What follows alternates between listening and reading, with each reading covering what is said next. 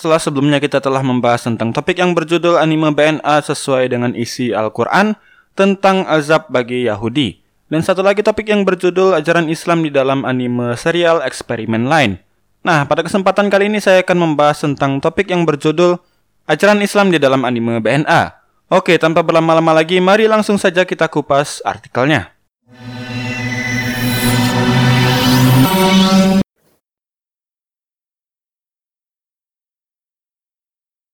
Assalamualaikum warahmatullahi wabarakatuh.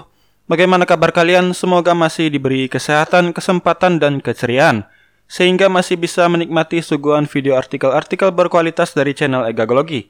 Dan jangan lupa juga untuk like, subscribe, dan share video dari kami ke grup chatting komunitas kalian, agar channel ini bisa menjadi wadah berkumpulnya bagi para wibu-wibu barokah di seluruh dunia.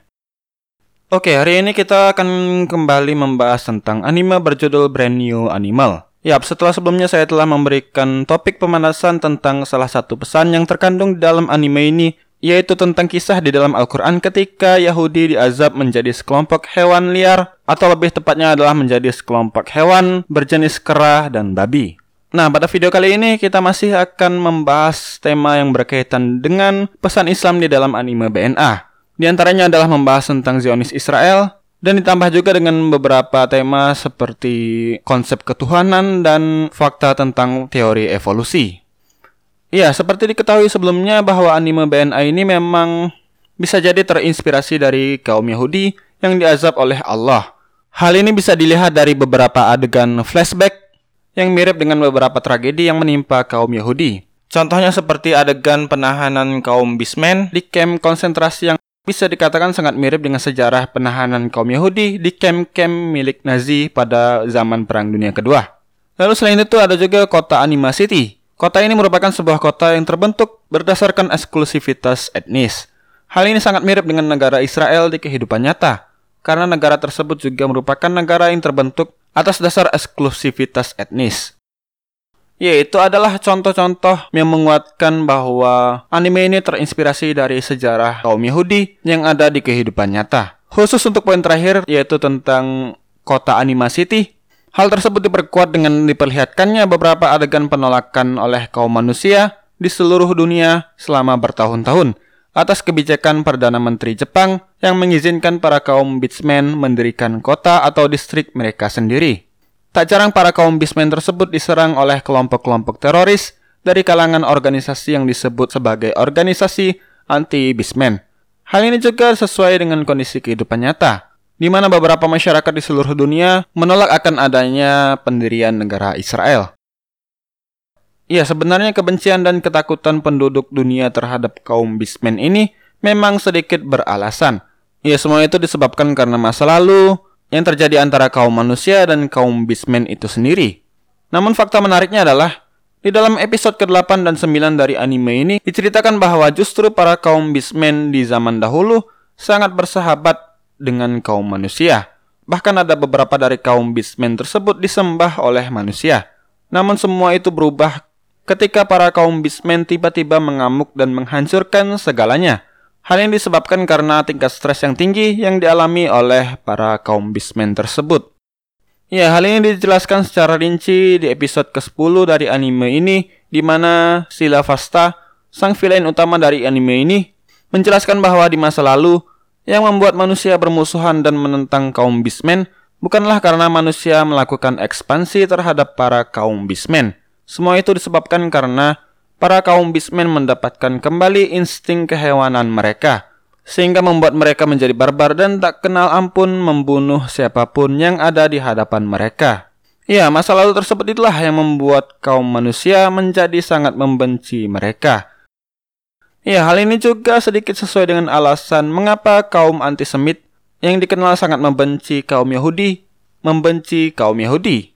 Salah satu alasannya adalah karena peristiwa di masa lalu, misalnya seperti sejarah di mana Yahudi seringkali diceritakan membunuh para nabi, lalu mereka juga banyak melakukan pemberontakan terhadap kekuasaan yang sah. Kaum Yahudi juga seringkali dianggap sombong, eksklusif, dan tidak bermasyarakat, sehingga tak jarang banyak sekali peradaban-peradaban di masa lalu yang bergantian mengusir kaum Yahudi dari daerah kekuasaan mereka. Hal ini juga disampaikan oleh seorang penulis dari Spanyol yang bernama Antonio Gala. Ia menulis sebuah artikel di terbitan harian El Mundo Spanyol pada tahun dua ribu empat belas. Ia mengatakan bahwa bangsa Yahudi memang tidak ingin hidup berdampingan. Mereka lebih memilih untuk mempertahankan kehidupan komunitas berdarah tak terlihatnya. Jadi tidak aneh jika mereka kerap kali terusir dari bangsa-bangsa lain termasuk Spanyol. Ya, ideologi kebencian terhadap Yahudi memang kembali menyeruak. Ditambah lagi beberapa kasus penyerangan negara Israel terhadap Palestina saat ini menjadikan mereka seolah layak untuk dibenci oleh masyarakat di dunia. Ya, di dalam anime B N A ini pun kondisinya sangat mirip dengan kenyataan tersebut. Dijelaskan di dalam episode kesebelas dan dua belas dari anime ini, diceritakan bahwa akhirnya seluruh dunia mengetahui bagaimana berbahayanya kaum Bismann dengan sindrom Nirvasyl yang mereka miliki. Namun di akhir dari episode kedua belas, setelah semua tragedi itu berakhir dan para Beastman akhirnya bisa dikembalikan kembali seperti sedia kala, sang wali kota dari Anima City pun mengatakan sesuatu kepada para anak buahnya. Ia mengatakan, kita akan mengubah kota ini untuk membuat manusia memahami siapa kita. Aku akan mengundang manusia untuk datang. Dengan begitu, Beastman juga akan belajar tentang manusia. Dialog di atas seolah-olah adalah sebuah saran dan kritik dari sang kreator kepada kaum Yahudi yang menjadi referensi dari kaum Beastman di anime ini.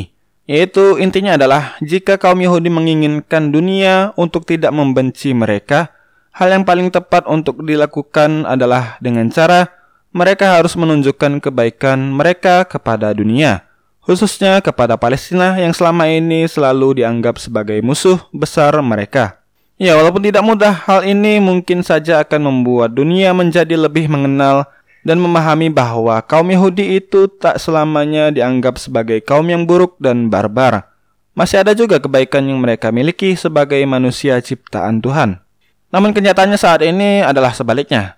Zionis Israel justru seringkali menyerang dan melakukan agresi militer terhadap negara Palestina. Dan semua penyerangan dan agresi militer yang dilakukan oleh Israel kebanyakan tidak memiliki penyebab dan dasar yang kuat sebagai pembelaan atas semua tindakan yang mereka lakukan.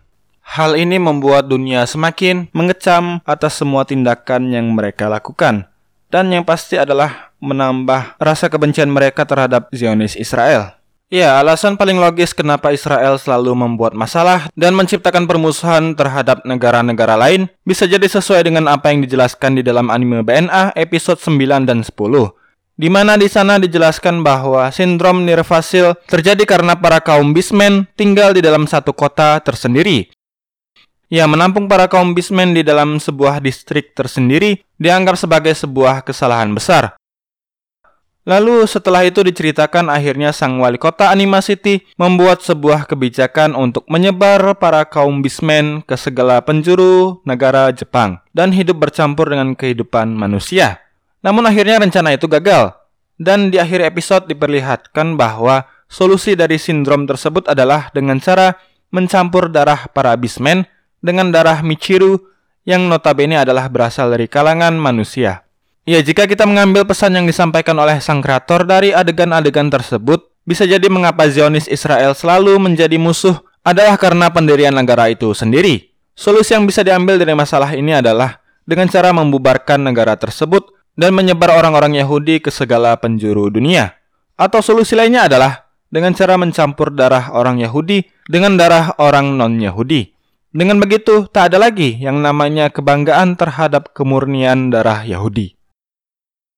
Ya, selain pesan tersembunyi tentang kaum Yahudi dan Israel, jika dilihat dari segi perbandingan, anime ini juga mengajarkan kita tentang perbedaan mendasar antara kaum manusia dan kaum hewan. Hal ini dipertegas di episode kedua, di mana diceritakan bahwa Michiru terlibat dalam perdagangan anak yang dilakukan oleh geng mafia janda yang dipimpin oleh seorang wanita bernama Gran. Di akhir dari episode tersebut, Michiru mengatakan kepada Gran bahwa walaupun kau Beastman, namun hati kalian tetap manusia, kan? Dan menanggapi hal tersebut, Gran pun mengatakan pada Michiru, ah, begitu ya, sepertinya kau memang bukan Beastman. Ya, dialog di atas seolah menampar beberapa kalangan yang menganggap bahwa manusia dan hewan itu sama. Lalu manusia itu adalah hewan dan juga manusia berasal dari evolusi hewan. Ya, memang menurut penelitian terbaru, D N A manusia sangat identik dengan D N A hewan, babi, dan kera. Itulah kenapa Allah mengatakan bahwa kaum Yahudi dikutuk menjadi babi dan kera di dalam Al-Quran Surat Al-Maidah ayat enam puluh, di mana di ayat tersebut dijelaskan bahwa Yahudi diazab menjadi kera dan babi. Artinya adalah, jika manusia yang berperadaban, bisa dikatakan ia adalah manusia seutuhnya. Namun jika manusia tidak beradab, tidak beragama, dan lain-lain, maka mereka bisa disamakan seperti kera dan babi karena D N A mereka sangat identik. Dan pesan lainnya adalah perbedaan mendasar antara manusia dan hewan adalah terletak dari hati, nurani, serta akal pikiran mereka. Para kaum hewan lebih mengandalkan insting mereka, sedangkan manusia dikaruniai oleh Allah yang namanya akal dan pikiran yang berguna untuk membedakan antara yang baik dan benar serta hal-hal yang logis dan tidak logis. Lalu selain itu, di anime ini juga tak luput dari hal-hal yang bersifat mengkritik tentang agama dan kepercayaan yang ada di dunia. Ya, walaupun kritikan tersebut masih bisa dikatakan bersifat halus.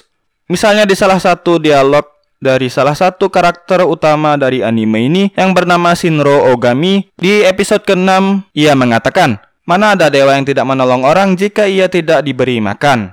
Dan juga di episode kesebelas ia mengatakan, "Bismann sangat keras kepala dan mudah percaya dibandingkan manusia." Ya, dialog tersebut seolah menunjukkan bahwa yang percaya dan bahkan rela menyembah-nyembah yang namanya dewa, sesembahan palsu, benda-benda ajaib, dan lain-lain, bisa disimpulkan bahwa mereka adalah menyerupai Bismann yang ada di anime ini, yaitu orang-orang yang berwatak barbar, mengutamakan nafsu jiwa, tidak berpikir logis, mudah percaya dengan hal-hal di luar nalar, dan lain-lain. Ya, hal ini seolah sangat jelas menghina para beberapa penganut agama-agama di dunia.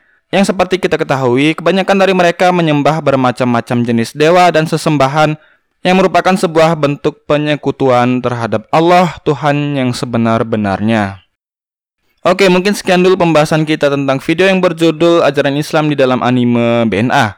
Semoga video kali ini bisa bermanfaat untuk kalian dan jangan lupa juga untuk like, subscribe, dan share video dari kami ke grup chatting komunitas kalian agar channel ini bisa menjadi wadah berkumpulnya bagi para wibu-wibu barokah di seluruh dunia.